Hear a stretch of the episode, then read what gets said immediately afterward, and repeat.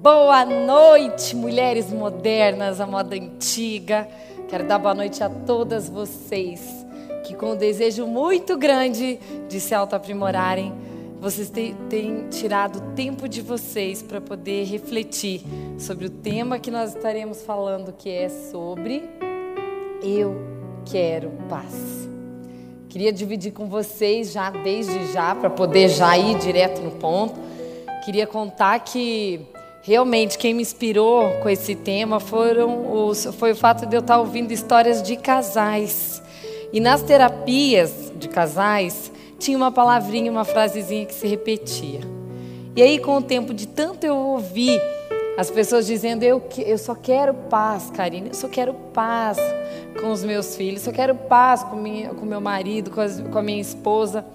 Eu comecei a me dar conta que a visão que as pessoas tinham sobre o que é ter paz, ela estava um pouquinho distorcida.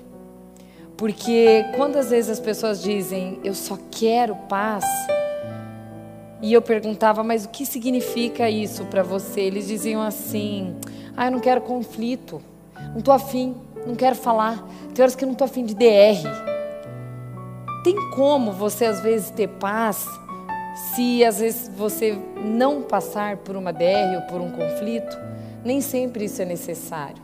Às vezes, para você alcançar essa paz, é necessário com que você entenda que o conflito em algum momento vai ser necessário, entender que algumas vezes ele, ele precisa ocorrer para o ajuste e o realinhamento daquilo para seguir adiante.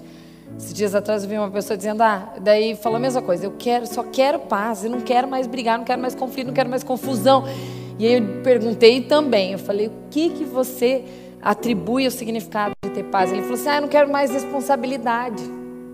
Aí eu devolvi a pergunta, eu falei, mas é possível você viver um relacionamento de paz sem você assumir as suas responsabilidades, sem você ter que se posicionar diante dos teus papéis? E não, tem horas que não, tem horas que isso não é possível. Muitas vezes a gente deseja essa paz, mas eu tenho que ter um caminho para que eu possa atingi-la. E isso me faz lembrar a história lá do povo de Israel, quando Deus falou que ele concedeu a terra de Canaã a eles. E ele falou assim: Eu lhes darei essa terra por herança. Eu, eu darei a vocês para que vocês possam sentir, para vocês possam ter paz. Mas a minha pergunta é: Simplesmente essa terra surgiu do nada, ela apareceu com a maior tranquilidade, do nada virou do povo de Israel e do nada eles conseguiram morar lá? Não. Eles tiveram que conquistar aquilo, mas para que eles conquistassem aquela terra, eles tiveram que lutar, tiveram que ter conflito, tiveram que ter às vezes algumas brigas.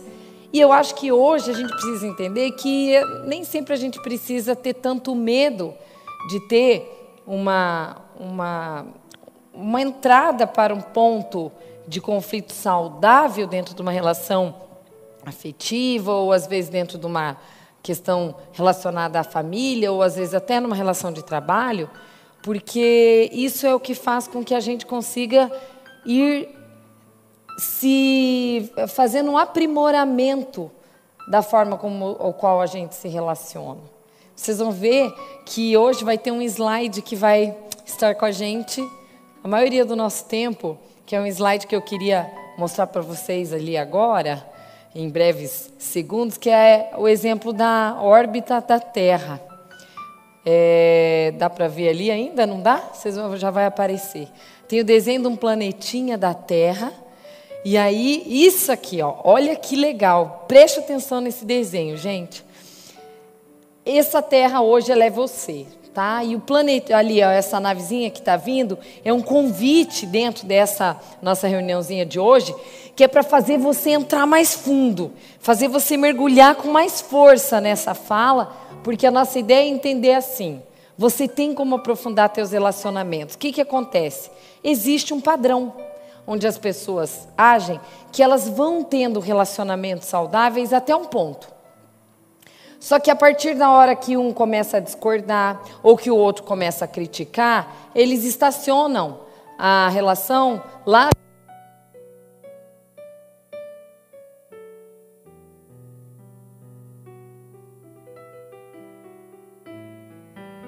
de mão, testando isto. Então a pessoa não consegue evoluir para um passo seguinte de relacionamento. Nos tempos antigos, como que as pessoas faziam? Elas falavam: não, nós vamos ter que resolver, vamos sentar? Vem aqui, vem aqui, olha no meu olho. Bate aqui de frente comigo e vamos a gente resolver a nossa diferença para saber o que, que impede com que eu me relacione melhor com você. E isso é desrespeitar o padrão de funcionamento natural das pessoas e ir avançar para um nível mais profundo de não ficar só tentando se proteger ao redor do teu planetinha, do teu mundo, dentro das, do seu trono de verdades absolutas. E isso é se abrir para mergulhar mais profundo mesmo. E com isso eu quero convidar você a assistir esse vídeo que eu separei. Ele fala de, da síntese do que nós iremos falar hoje, porque hoje a ideia é eu caminhar com você para poder desmistificar algumas mentiras muito sutis que a gente acredita quando a gente se relaciona e que se a gente não para para questioná-la, nós ficamos é, escravas de uma forma de funcionar que não é tão saudável. Acompanhe comigo esse vídeo que ele é bem representativo para esse tema. Vamos ver?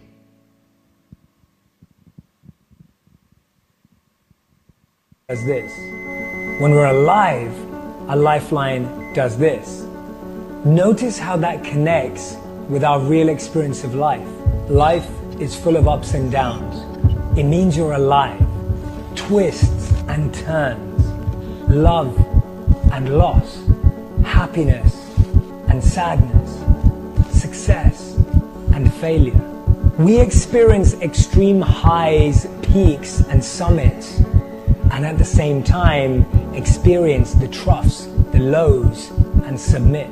Life is kind of like one big crazy roller coaster.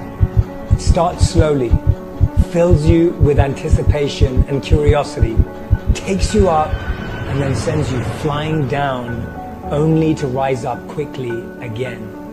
We laugh until it hurts. We cry inside a little experience a few moments where we wanted to stop and hope it's all over, but it just keeps going. We somehow think that success is linear, an upward line. There is literally no case study for that. Everyone we admire has ups and downs. Your body mostly replaces itself every 7 to 15 years. The organs that work the hardest have the fastest changeover. You get a whole new skin every two to four weeks. Your red blood cells last less than half a year. And your liver renews itself at least once every couple of years. The universe is always changing. We are always changing. But we want to remain the same. We settle for security, not recognizing that a flat lifeline means we're dead. Real life is ups and downs. Death looks like this. Every time I see that, I remind myself, this is living, this isn't. In the journey of life, we pass pleasure and pain. There will be sunshine and rain. There will be loss and gain. But we must learn to move forward again and again. Don't judge the moment. Don't try to hang on because it will keep pushing you forward. And remember, this morning, if you're healthy, you're happier than the 1 million people that will not survive this week. If there's food in your fridge, shoes on your feet, clothes on your body, a bed to sleep on, and a roof over your head, you're richer than 75% of people in the world. And if you have a bank account, money in your wallet or a purse, or coins in a jar, you're in the top 8% of the world's wealthiest. We cannot avoid the ups and downs, but we can change the way we see them. Because as Wayne Dyer said, when we change the way we look at things, the things we look at change.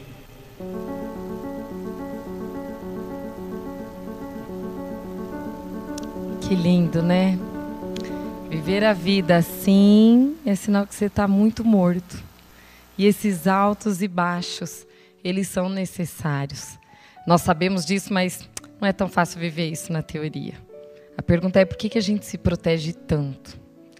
Há quanto tempo você não investe numa nova relação, às vezes de amizade, como o tema desse ano é sobre relacionamentos? Por que, que você não se abre para que outras pessoas possam ter entrada e saída na sua vida? Por que, que a gente às vezes fica com medo de arriscar e de tentar coisas novas? Porque o medo que eu tenho de tentar e arriscar com relacionamentos novos podem ocorrer com que eu às vezes me sinta ou rejeitada ou não correspondida à medida que eu desejo. E isso nos fecha. Isso nos faz proteger, porque se eu me protejo, as frustrações não vêm. Isso não é vida. Isso é uma forma covarde de viver a vida. Ontem à noite eu fui dormir e a minha filhinha, ela se aconchegou no meu colo e eu vi que ela se emocionou, ela começou a chorar e eu pedi, Vivi, o que, que aconteceu? E ela falou, ai mãe, por um breve momento me deu saudade do vovô. E aí ela começou a chorar, o vovô faleceu há pouco mais de 30, 40 dias. E aí ela se lembrou de algumas cenas e eu olhei para ela e falei, falei algumas palavrinhas, mas eu falei, lembrei daquele filme Divertidamente. E eu disse assim, filha, lembra daquele filminho do Divertidamente, aquela aquela a menininha alegria, ela fazia tudo.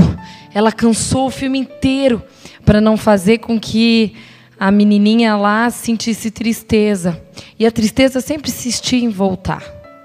E aquela alegria, ela se esforçava para gerar aquela bolinha verde, que era de alegria, de alegria, porque ela não podia entrar em contato com aquela tristeza. Até que lá pelas tantas do filme, ela acabou entendendo que a tristeza é tão importante quanto a alegria. A bolinha azul, que era da tristeza, ela precisava, porque ela tinha uma função dentro do cérebro, porque a tristeza aprimora o coração da gente. E aí eu estava falando sobre isso e discorrendo, fazendo uma analogia ali com a perda do avô, com o momento dela de lidar com luto, mas isso representa entender que a gente está vivo. E quando a gente entende que eu posso não ter que ficar com tantas máscaras, e ter que ser forte o tempo inteiro, porque elas nos sufocam. Muitas vezes a gente fica fazendo muito esforço para não ver fragilidade na gente, mas muitas vezes nós somos os primeiros que vemos a fragilidade do outro. E isso sim nos cega para realidades de poder uma, viver uma vida com mais paz com, a, com as pessoas que nos cercam. E aí eu quero convidar você a fazer esse trajeto comigo breve, porque Hoje a notícia foi muito boa, que o Digão, que vocês já conhecem, deu um jeito de colocar a palestra na, no Instagram ao vivo também, então eu não posso passar desse tempo de uma hora, eu vou ter que ser breve com vocês no ponto, porque a ideia é a gente trabalhar que mentiras que eu acredito e que me impedem de viver uma vida com mais leveza nos relacionamentos. Então já vou começar agora contar para você a primeira. A primeira delas é algo que faz com que a gente é, entenda, e eu acredito que muitos de nós nos cercamos dessa falsa verdade. A primeira é: não confie em ninguém. Todos nós passamos por decepções nas áreas de relacionamento, mas hoje virou um vírus. Um vírus que, se eu me machuco com alguém, a média de pessoas que eu vou machucar, se eu não trato aquilo que foi machucado para mim, é de três a quatro pessoas ao meu redor. Eu, esses dias estava com uma mulher que ela falou: Eu não sei o que está acontecendo, mas essa semana eu estou extremamente estressada, nervosa, estou dando patada em todo mundo. E lá pelas tantas ela começou a conversar e ela disse: Ah, eu fiquei muito furiosa com a minha é, funcionária, minha secretária do lar, e eu fiquei tão brava que quando eu menos percebi, eu estava dando coice nos filhos. Eu comecei a ficar grossa com meu esposo. Eu fui para o trabalho, eu estava seca com todo mundo. E aí eu só ouvindo aquilo, eu falei: para, para, para, para. Vamos fazer uma observação. O que, que é exatamente o que eu acabei de falar? Porque eu fui, fui ferida numa relação com a pessoa e espirrei exatamente aquela situação para três, quatro pessoas que não tinham nada a ver. Por isso da importância da gente é, se auto-observar com coisas, porque se eu entendo que eu não posso confiar em ninguém, a minha conduta é muito mais dirigida para um perfil do tipo eu me basto. E isso não é real. Isso não é suficiente e nem muito menos inteligente. Eu vou explicar por quê, de um ponto de vista tanto psicológico quanto bíblico. Vamos para o psicológico. Primeiro, as pessoas entendem que expressar emoções, muitas vezes eu estou me expondo eu estou sendo frágil. Se você pensa que expor suas emoções é você ser frágil, ou que você está se expondo, então você está reduzindo todas as emoções a um nada. E isso não é verdadeiro. Porque é, a pessoa que tem a coragem para muitas vezes se lançar, se arriscar e dizer assim: olha, eu preciso relatar a você as emoções que eu sinto quando eu estou convivendo com você, eu estou fazendo com que a gente vá entrando nesse processo aqui. Eu estou mergulhando, eu estou deixando parar de me proteger e fazer com aquela camada que me protege, eu estou rompendo ela no dia a dia. É, e aí a pessoa ela sente raiva, ela fala assim: ah, eu não vou querer saber de contar, porque aquilo vai me dar raiva, porque o outro não vai me ouvir, porque o outro vai desprezar o que eu falo, vai que eu, vai que eu me, sinta rejeita, me sinta rejeitada. Mas pelo menos você vai estar testando. Pelo menos você está ousando. E ousar também pode ser que você saia frustrado dessa. Mas você não estará se defendendo como muita gente acabou adotando esse padrão, porque o bonito é ser quase que desumano na forma de lidar com as emoções. E, isso não é nada saudável. Eu me recordo de uma situação que eu acho que exemplifica perfeitamente essa avaliação. Foi que no ano passado eu fiz a minha especialização sobre grupos. E no meu grupo tinha um, um amigo meu, muito querido.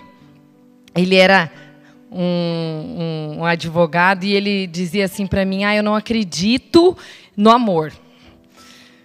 Não tem jeito, eu acho que todo mundo vai se frustrar, eu acho que não vai dar certo, não sei o quê, e eu sou o avesso da opinião dele sobre essa questão. Eu acho que todo mundo pode ser feliz no amor e tal, tal, tal, tal, tal.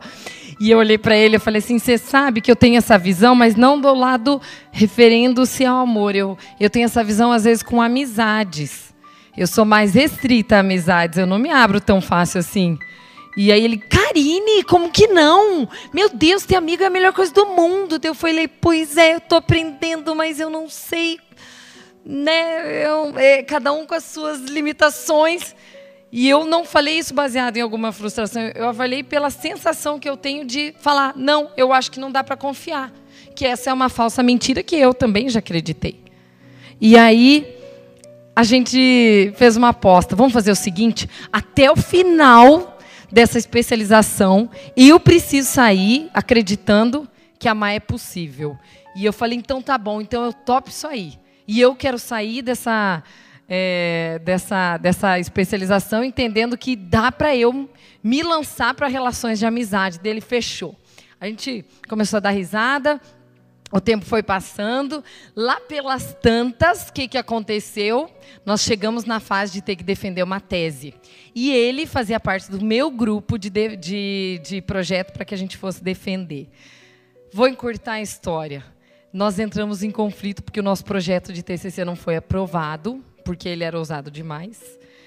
E aí, numa, numa situação de debate de grupo, a gente falou assim é, ele falou: Ah, não deu certo, não sei o que, a culpa é da Karine. Aí eu falei para ele assim: Não, não, não, não. Não vem me colocando, porque nós vamos nessa até o final. Nós vamos até o final juntos, nem que a gente tenha que se olhar e ficar um com raiva do outro. E eu fiquei com raiva dele e ele ficou com raiva de mim. Eu vindo embora para Cascavel, eu liguei para ele falei: Ó, oh, nós precisamos conversar, bater um papo dele. Ele falou assim: Ai, me desculpa, porque eu coloco a culpa em todo mundo quando eu estou brava. Eu falei assim: Olha eu peço desculpa porque eu ia entrar para o meu campo de defesas, de não acreditar de novo que eu posso ter uma relação de amizade. E se for para eu ter é, e aprender isso aí, eu, eu me disponho a aprender isso com você. Então vamos nós dois caminhar juntos. E, gente, foi tão bonito, porque nós chegamos no final daquele curso E, os dois olhando um para o outro, falando assim: engraçado, eu quero me abrir para amar. E eu falei sim, e eu estou bem aberta para me relacionar em termos de amizade. Olha que, que troca. Mas isso passou pelo conflito, a paz não veio de qualquer jeito, ela foi conquistada, ela foi trabalhada, ela foi é, polida, até que veio a sensação de eu não me proteger e nem ele se proteger mais na relação. Entenda que isso é um processo. E o que, que faz com que eu tenha convicção que dá para a gente confiar? Que você pode sim se lançar e que mesmo que você se frustre, você não está fazendo errado em investir no outro. Que me faz ter essa certeza do ponto de vista bíblico é essa frase aqui, ó, que eu li em João 2, 23.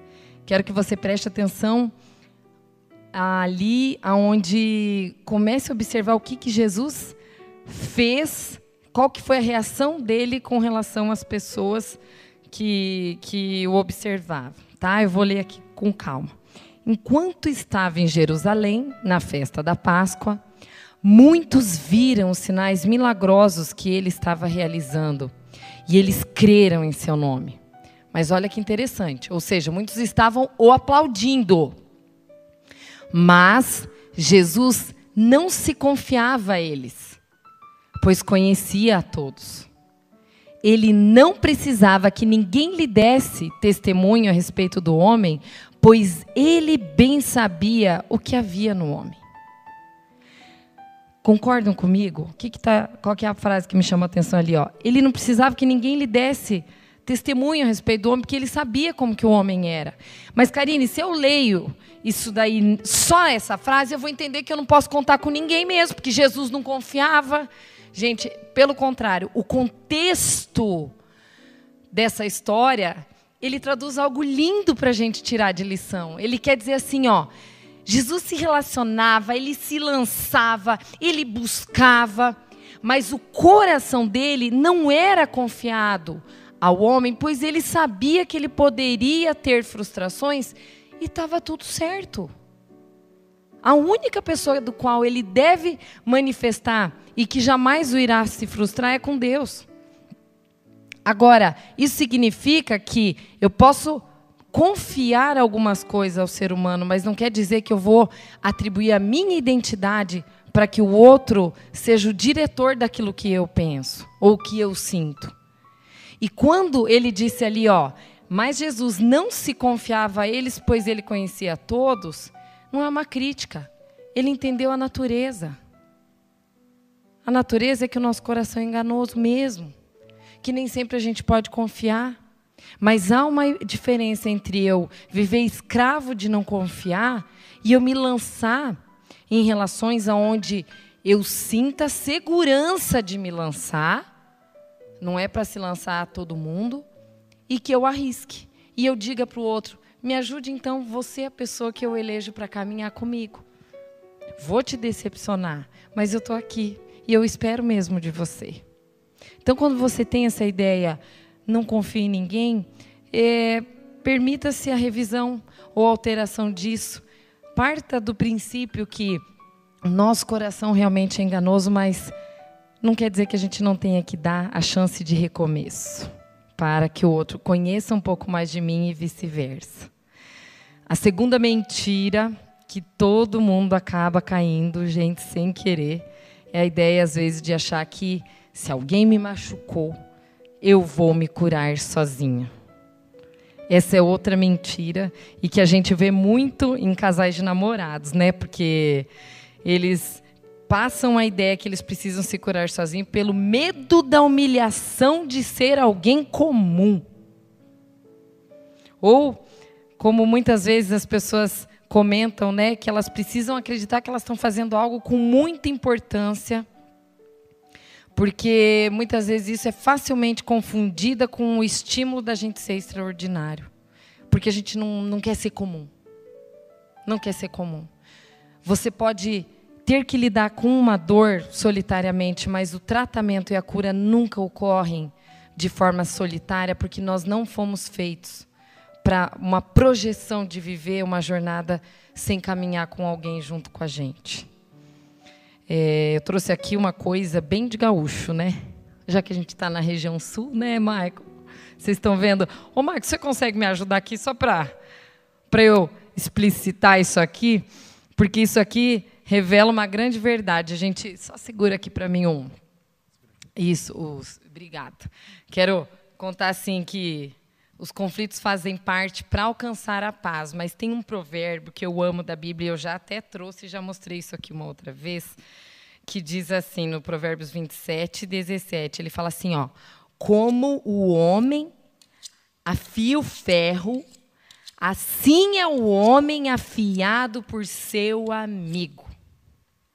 Maicon, que a pessoa que, que você sente que você às vezes se enrosca, mas que te estimula a crescer, me fala vêm alguns nomes na mente e acredito que essas são as pessoas que mais nos ajudam, né? Porque a gente precisa de alguém que nos impulsione, que nos motive e nem sempre é do jeito que eu quero ser motivado. Às vezes o, a motivação verdadeira vem justamente daquela forma que a gente não se sente tão confortável, mas é que traz o resultado perfeito que a gente precisa. Porque o homem, ele é afiado, como essa faca aqui, de tanto você passar e passar e passar, e aquela pessoa chata, que você às vezes acha que é chata, ela te, ela te afia de tal forma que você sai aprimorado. Por isso que muitas vezes as relações geram conflito até chegar na paz.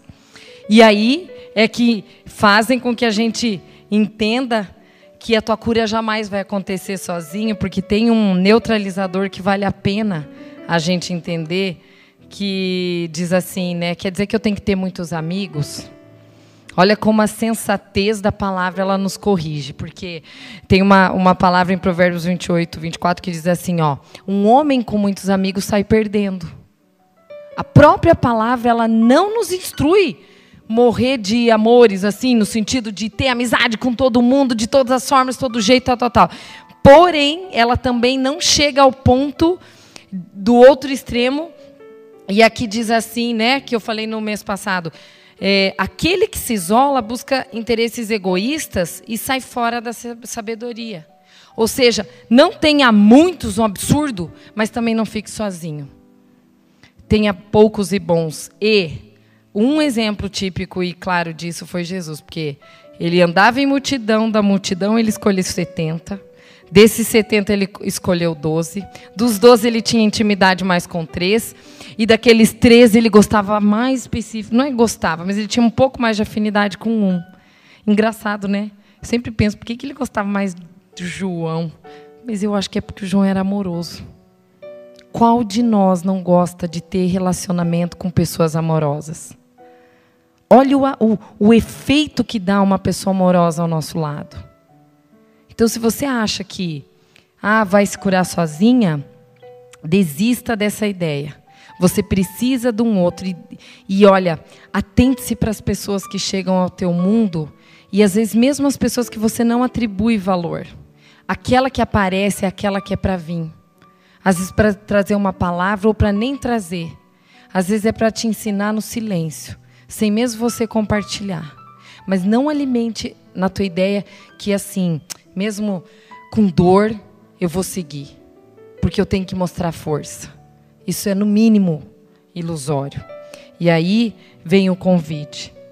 Entre e, e rompa com essa proteção avance em cima dessa órbita, faça a tua navezinha entrar mais profundo e, e, e interrompa o bloqueio de comportamento, é, entendendo que você pode avançar, você pode ir além, você pode se abrir para uma janela emocional que faça com que você fale: é, eu quero bons relacionamentos.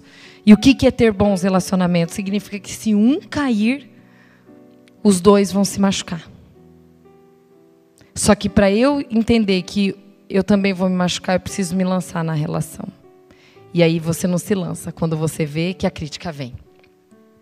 E a gente vai para trás. E a gente se alimenta daquilo.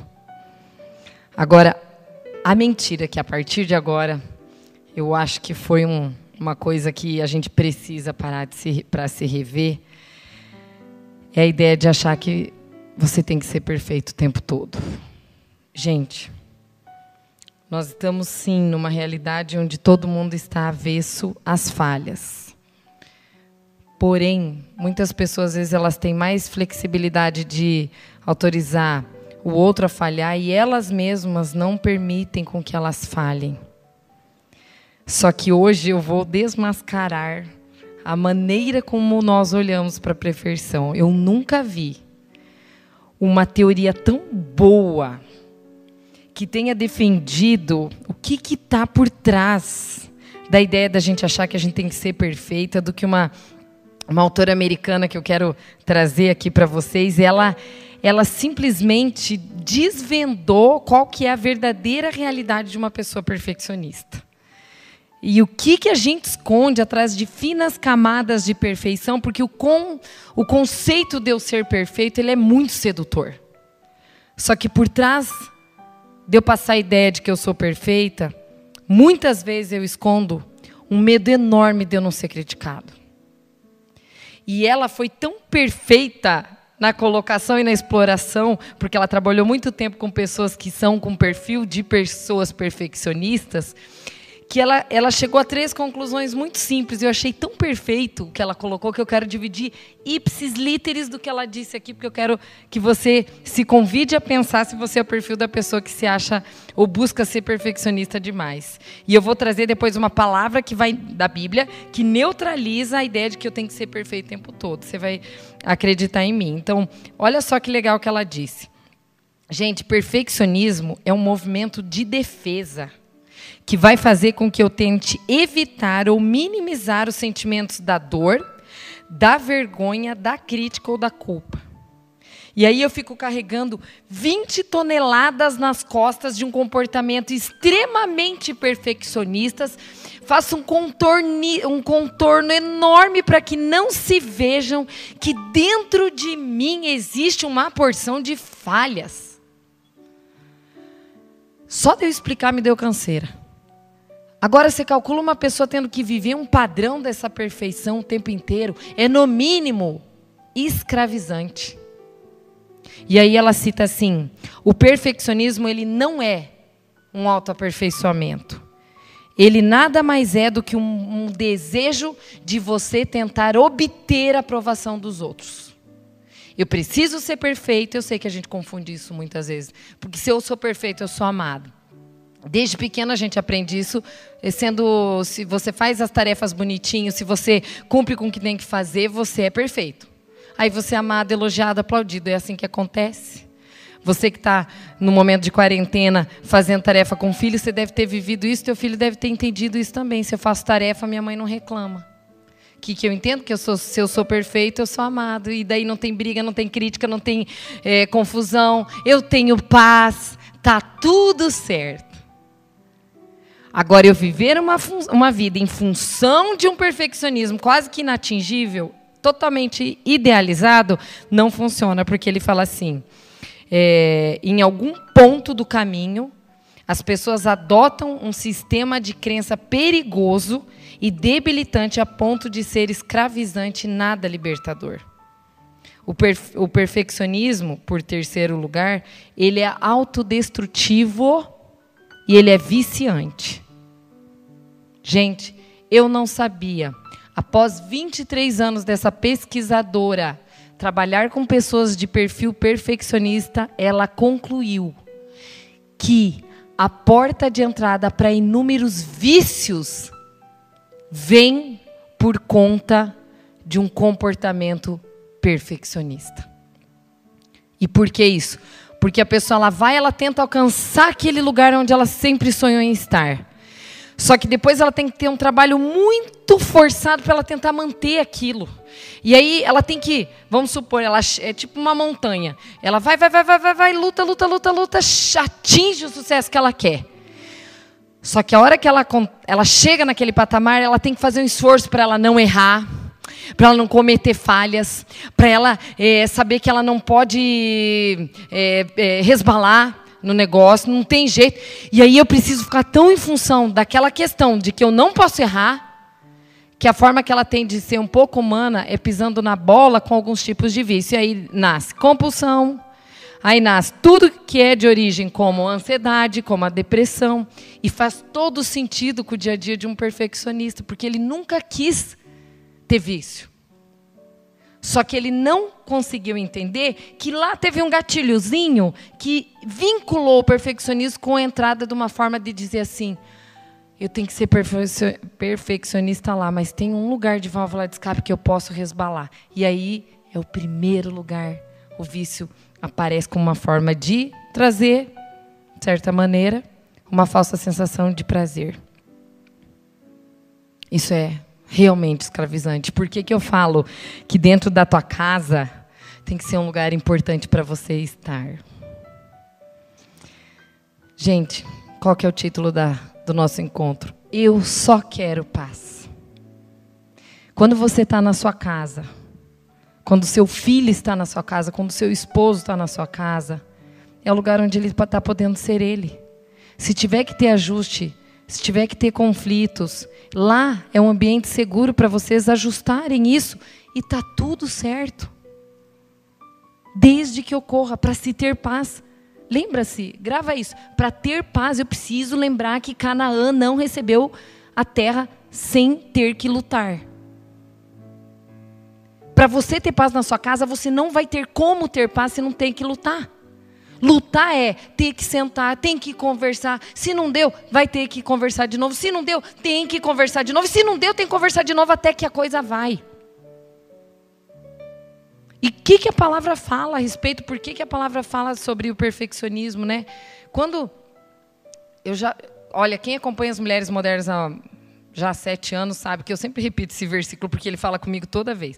Deus não nos deu espírito de covardia, mas de amor, de poder e de equilíbrio. Então, eu digo, ser perfeito não tem a ver com ser equilibrado. Ser equilibrado tem a ver com ser equilibrado. Ser perfeito está um pouco disfuncional. Você pode correr para lá, desde que o seu alvo seja um autoaperfeiçoamento, mas não a ideia de que eu preciso estar perfeito, porque eu sendo perfeito não terei problema com os outros. Ok? E aí, isso faz com que a gente faça o quê? Olha lá, quem que está aqui com a gente? O nosso planetinha.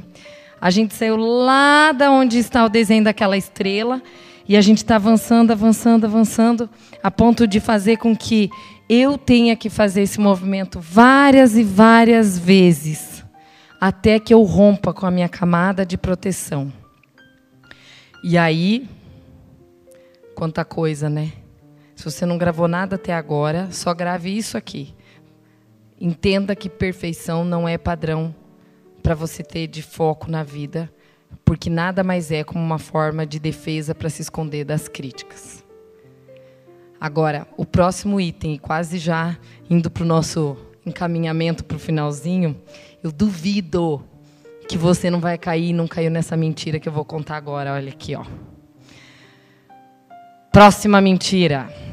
Pessoa ocupada demais é sinal de status e produtividade é fator de autoestima. Qual de nós não caiu nessa mentira? Quantas vezes a gente não falou assim, nossa, aquela pessoa ela é bem sucedida, porque ela, ela vive ocupada, ela, não, não, ninguém tem acesso a ela. Ela é uma pessoa que, no mínimo, ela, ela é tão cheia de coisas para fazer que aquilo, aquilo significa que ela está sempre bem, que ela é bem sucedida, que ela tem. Gente, tchum tchum, risca isso daí, porque geralmente pessoa muito ocupada ela tem a ver com, com três coisas. Dessas três coisas, uma delas talvez permaneça. A primeira delas é o seguinte: às vezes ela está cheia de coisas para fazer, por quê? Porque porque realmente ela está cheia de coisa para fazer. Ponto. Simples assim. Segunda coisa, que é aonde eu mais concluí ouvindo histórias, tá? É... Muitas vezes as pessoas falam que elas estão sempre ocupadas, porque no fundo, no fundo, o que elas não sabem é bem o tempo delas. Então é muitas vezes fácil de dizer, ai, não tive tempo, eu não pude te ligar, não, não deu condições, meu Deus do céu, eu ia fazer tal coisa, esqueci. Só que muitas vezes isso é real, porém muitas vezes a pessoa não geriu bem a construção do tempo dela. Ou ela perdeu muito tempo no celular, ou ela acordou tarde demais, ou ela até acordou cedo, mas ela se enrolou demais numa tarefa. E às vezes a gestão do tempo atrapalha. Então é, é chique eu dizer que eu estou sempre ocupada. Mas nem sempre é sensato de entender que aquilo não é verdadeiro. E aí entra um terceiro requisito aqui, e que aqui é que o bicho pega. Sabe por quê? Muitas vezes é fácil você se ocupar e se encher de atividade, para no fundo, no fundo, você não tem que encarar aquilo que você realmente tem que encarar. É uma forma sutil de você dizer que você tem preguiça de fazer algumas coisas ou porque você está escondendo as suas reais vergonhas. Vou dar um exemplo prático que retrata isso, tá? Mães modernas à moda antiga. Às vezes é tão lindo ouvir que as mães estão cheias de coisas para fazer, e às vezes isso é verdadeiro, só que muitas mães fazem um esforço descomunal de nunca ter tempo livre, porque isso vai fazer com que elas tenham que encarar a própria realidade de ter que assumir seus filhos e educá-los. Então é fácil a pessoa encher uma agenda e dizer, ah, a mamãe tem que trabalhar, quando na verdade a impede de sentar e olhar e falar assim, ó, vamos Vem cá, filho, que eu vou te educar. Vem cá que eu preciso ter com você. E aí é muito bonito você acreditar nessa mentira que pessoa ocupada é sinal de status. Porque, na verdade, você está se escondendo de uma tarefa que quem tem que fazer é você. E aí você terceiriza, né? Quantos homens, pelo medo de fracasso, eles, eles ficam muito tempo isolados ou se enchendo de atividades para não encarar a própria realidade de entender que tem coisas que eles vão ter que fazer. Que é voltar para casa e entender a rotina de uma casa. E de não deixar só para a mulher resolver tudo. Ou de parar e colocar um ouvido para poder ouvi-la. Pelo menos para dizer assim: eu estou do teu lado. Estou aqui com você. Tudo vai passar. Por isso que muitos de nós escondemos nossas próprias vergonhas. Você não diz que você falha como mãe a qualquer um ao teu lado. Você não diz que você teve falha como profissional ou que você teve briga com o marido de qualquer momento, quando você sente que está num ambiente onde todos são perfeitos.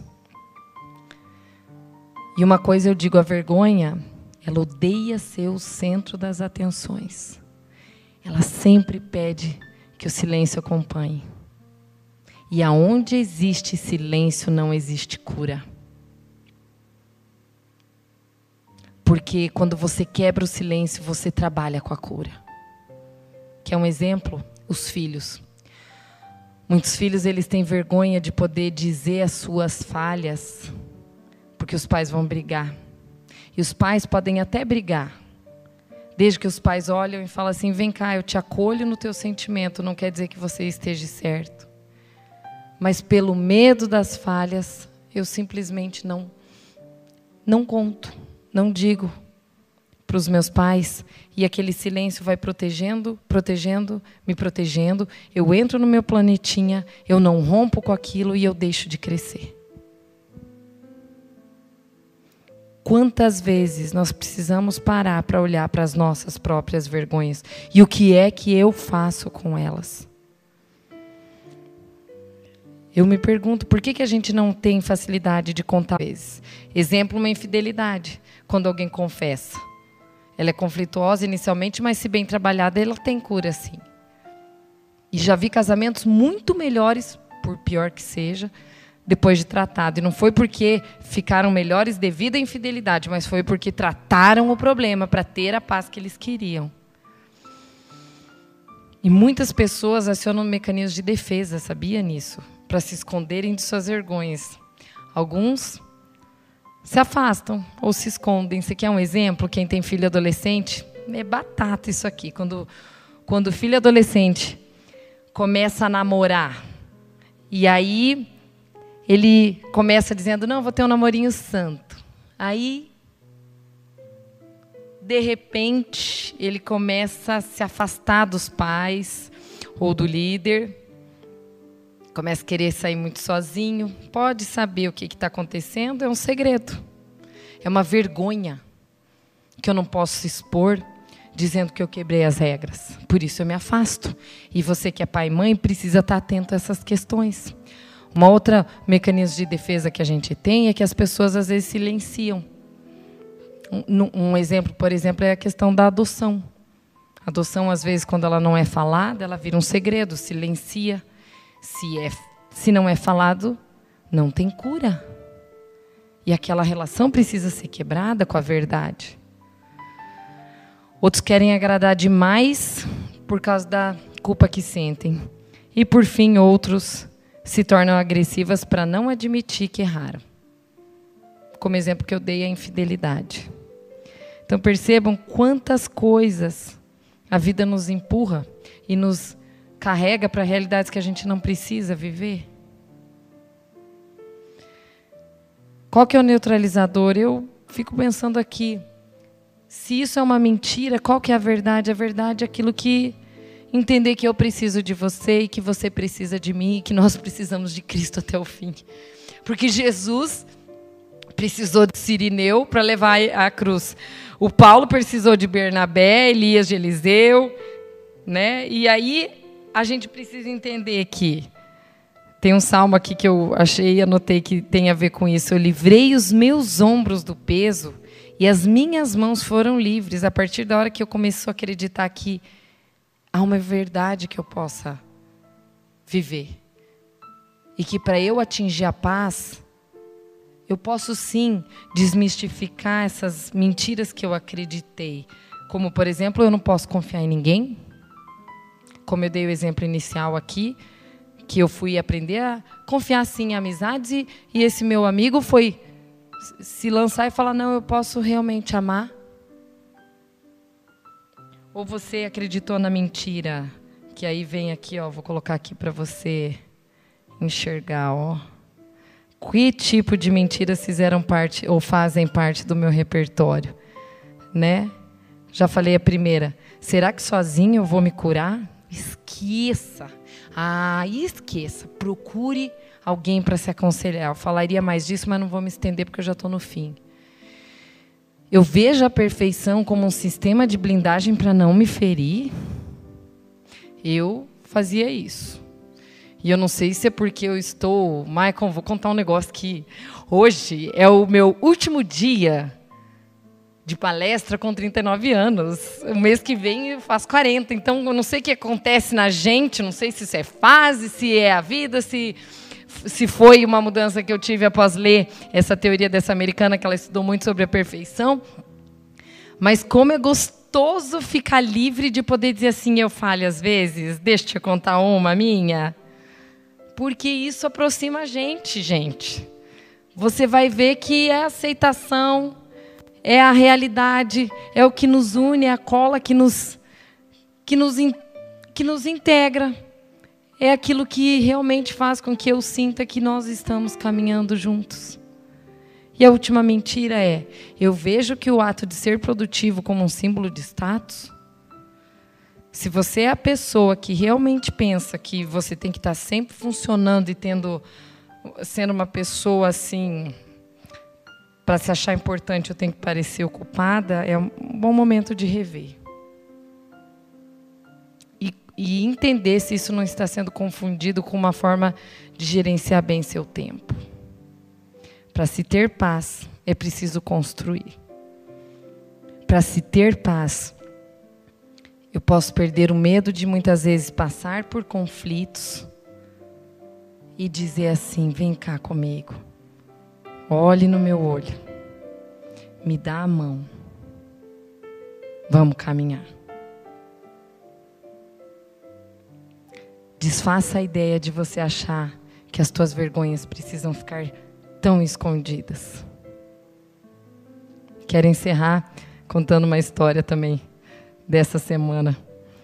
Que uma, uma outra filhinha minha, ela falou assim: Mamãe, preciso conversar com você. Eu sinto muita vergonha de expor meus sentimentos para as pessoas e tal. E eu falei, né, falando a parte boa, a parte boa de se guardar em muitas vezes e a parte boa de alguns momentos ela romper e lembrar do que a gente falou aqui, de sair daquela ideia inicial e chegar a entender que eu posso romper com a minha camada de pro, pro, proteção. E aí ela disse: Mamãe, às vezes eu sinto vergonha porque parece que eu não tenho talento algum. Ela tem nove anos. E aí a pequena que estava ouvindo falou: Ah, tem sim. Você tem um talento enorme para me irritar. E claro que isso foi uma conversa entre irmãzinhas, né? Bem coisa de família moderna, moda antiga. Mas quando ela olhou para mim e disse: Filha, é, quer dizer, mamãe, eu sinto vergonha de me expor porque parece que os outros vão me criticar. Aí eu entendi o que ela falou é o que você sente, o que eu por muitas vezes sinto, o que todos nós sentimos. Mas quando eu tenho a coragem de me desnudar e olhar para o outro e dizer assim: eu te apresento as minhas fragilidades, a facilidade de você atingir essa paz ela é muito maior. E esse é o convite que eu gostaria de fazer para você nessa noite. Tá bom? Como encerramento, eu quero que você guarde o que a gente falou no início. Lembram da onde começou o nosso a nossa navezinha ali da NASA, que foi indo, foi indo, desfazendo as suas máscaras, foi entrando, foi entrando, e olha onde que ela chegou. No centro de todo ser humano, da fragilidade. E é para aí que a gente vai caminhando. Quero agradecer a presença de vocês online. Espero poder vê-los em breve presencialmente. Estou aqui com as cadeiras, né, Maico? A gente sente falta deles, né? Agradeço ao Rodrigo, que sempre, sempre cuida de todas as questões das mulheres modernas, e ele agora teve carinho de pensar nessa ideia aí, de colocar no Instagram. Não tem como deixar de agradecer né? A loja que me veste a Florença. O Rodrigo tirou sarro, eu acho, de mim hoje. Ele falou: Karine, você está parecendo que está o Roberto Carlos. Tudo de branco. Eu falei: olha, não quero saber se isso é elogio ou se é tiração de sarro. Mas é mesmo, hoje eu estou estilo Roberto Carlos, então, né? Mas eu quero agradecer à própria loja Florença, ao Salão HS, a Fer Camerini, que sempre está com a gente também. E a todos vocês que, de alguma forma ou de outra, estão sempre junto com a gente nos acompanhando. Um abraço até a última quinta-feira do mês de junho com algo e um tema muito interessante que a gente vai divulgar para vocês. Um beijo, até mais.